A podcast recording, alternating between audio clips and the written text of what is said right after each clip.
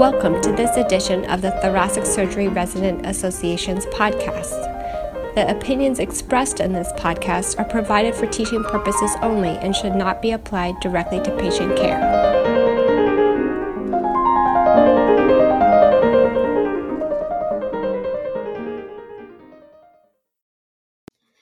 Hello, my name is David Blitzer. I'm a third year integrated cardiothoracic surgery resident at Columbia University. Today, I have the pleasure of speaking with Dr. Robert Sade about the timely topic of medical ethics in a pandemic. He is professor of surgery at the Medical University of South Carolina, where he is also the director of the Institute of Human Values in Healthcare and director of the Clinical Research Ethics Program. Dr. Sade, thank you so much for your time. Oh, it's a pleasure to be here with you, David. Um, as far as my background is concerned, uh, more to the point for current purposes, is that I'm also the director of the, or rather, chair of the Cardiothoracic Ethics Forum, uh, which is the group that's uh, part of both the ATS and the STS that provides ethics education for all of cardiothoracic surgery. And that is the group that recently uh, uh submitted and now is ready for publication an article about uh, pandemics and the ethics related to it for cardiothoracic surgeons. Right, and that so that's uh, currently available on CTSNet and forthcoming in, for publication. Uh, I was wondering, could you give us some insight onto what prompted the group to write that piece specifically, and some of the major highlights from that paper? We have never faced a pandemic quite like this. We've had pandemics, of course, but none that came on as quickly with as high a, a spike of, uh, of cases needing care in an intensive care unit. Uh, and uh, because of the unusual aspects of this pandemic, uh, there has been some confusion about how to handle all of the issues that come up uh, that really we've never seen before.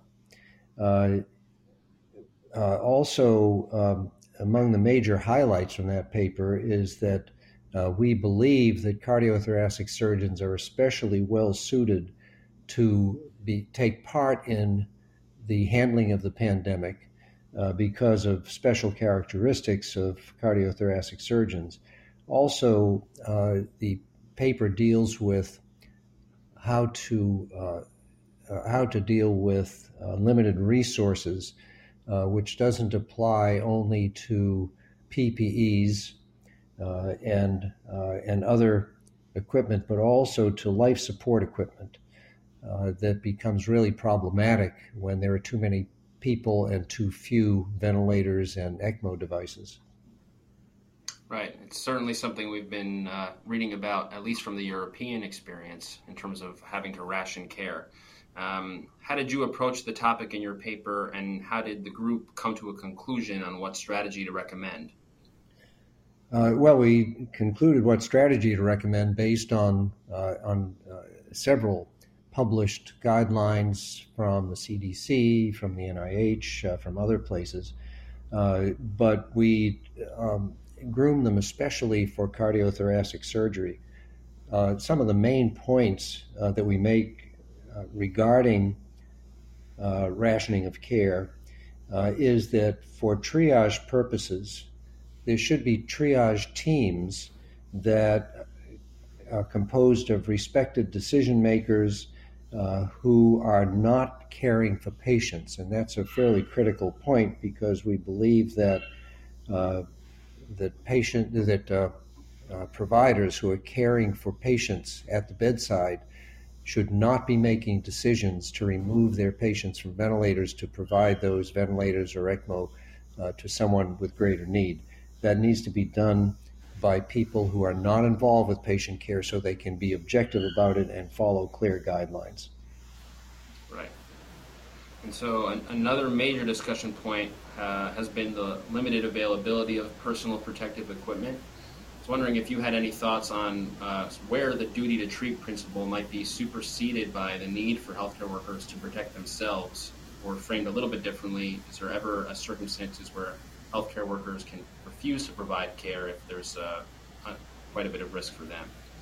Well, of course, healthcare providers can refuse to care for patients at any time, but that generally is not an ethical thing to do. Um, during a pandemic, especially one with the characteristics of this one, uh, there is an obligation for uh, for physicians to remain in the general arena of patient care, uh, even when their own health or lives are at stake. Uh, however, there is, there may come a time when uh, when healthcare workers, especially physicians, should refuse to continue to care for patients when the threat becomes very large uh, compared with the benefits to be gained by their continuing to care, uh, when enough protective equipment is not available to ensure that they will be able to continue providing care. In other words, when the risk becomes so great that it's likely that the uh, physician will not be able, will, will contract the disease and not be able to continue caring for patients, at that point, it would not be unreasonable and it would not be unethical for a physician to decline to continue to care for patients. I know also that there was some discussion about how to navigate the situation when resources are capped and physicians must decide on whether to terminate a care, such as mechanical ventilation or ECMO, for one patient in favor of another who might have a pro- probability of a better outcome. How would you recommend someone navigate that situation? The report that we're about to publish um, and have actually already published on CTSNet uh, describes uh, one critically important thing about discontinuing life support, and that is that, that there have to be very clear guidelines. Uh, so there's very little guesswork involved, uh, and uh, the uh, decision makers, that is, those uh, who are on the triage team, not clinical bedside physicians, um, should make the decisions. Uh, the patients who are uh, the uh, physicians who are caring for the patient at the bedside should not be involved with decisions to terminate care. Uh, their role is to continue to be advocates for their patients uh, and and not making decisions about discontinuing life support when they ordinarily would not discontinue life support because the patient still has some hope of recovery, but someone else needs the ventilator or the ECMO more than this patient does. Uh, so uh, the important issues are that there should be clear guidelines, and the people who are making the decisions to discontinue life support should not be the bedside clinicians. Rather, should be a specially appointed triage team. And since our audience is largely trainees, is there any particular advice or guidance you would give to cardiothoracic surgery residents on the ethics of this pandemic or pandemics in general? Yeah, uh, I think the trainees are physicians. Uh, they're uh, they have the same obligations as uh, as all other physicians do, uh, many of which we've just been discussing. Um, the there is a difference, of course, and that is that uh, trainees are in the special position of being in an educational situation as well as being uh, uh, clinical uh, caregivers. So uh, their environment tends to be more structured.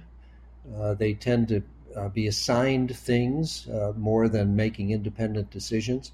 But those are the same limitations as they have uh, under ordinary conditions during training and really don't change uh, very much during a pandemic. Uh, so the bottom line is that we're all physicians, including trainees, and we're all under the same uh, ethical constraints uh, as one another. Dr. Sade, thank you again for taking the time to speak with me today on such an important topic. Uh, do you have any last thoughts you'd like to share with the audience?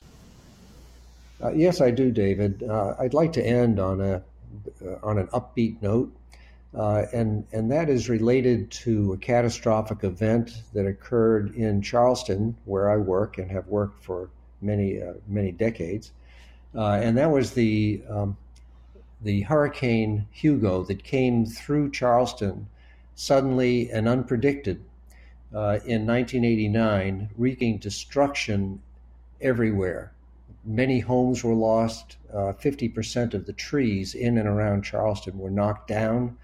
Uh, and although the hurricane itself only lasted for a few hours, the after effects continued uh, for weeks afterwards. We were without electricity, we were without water, uh, uh, we were without a lot of things. And what happened because of that catastrophe was that our community came together in ways that we had never experienced before, supporting each other, uh, doing things for each other. Right now, of course, uh, the opposite situation is occurring. That is, we're all isolated from one another. But once this is over, I'm confident that the healthcare community, as well as the community at large, uh, will feel a, a, togetherness, a mutual supported support uh, that that we've not felt before. And I think that overall that will be a very positive thing for both the healthcare uh, industry, healthcare workers and hospitals, uh, as well as our community in general. Uh, we will have come through something horrific, uh, but we will have survived, uh, and we will be stronger for it. That's excellent. Thank you again, Dr. Sade. Thank you.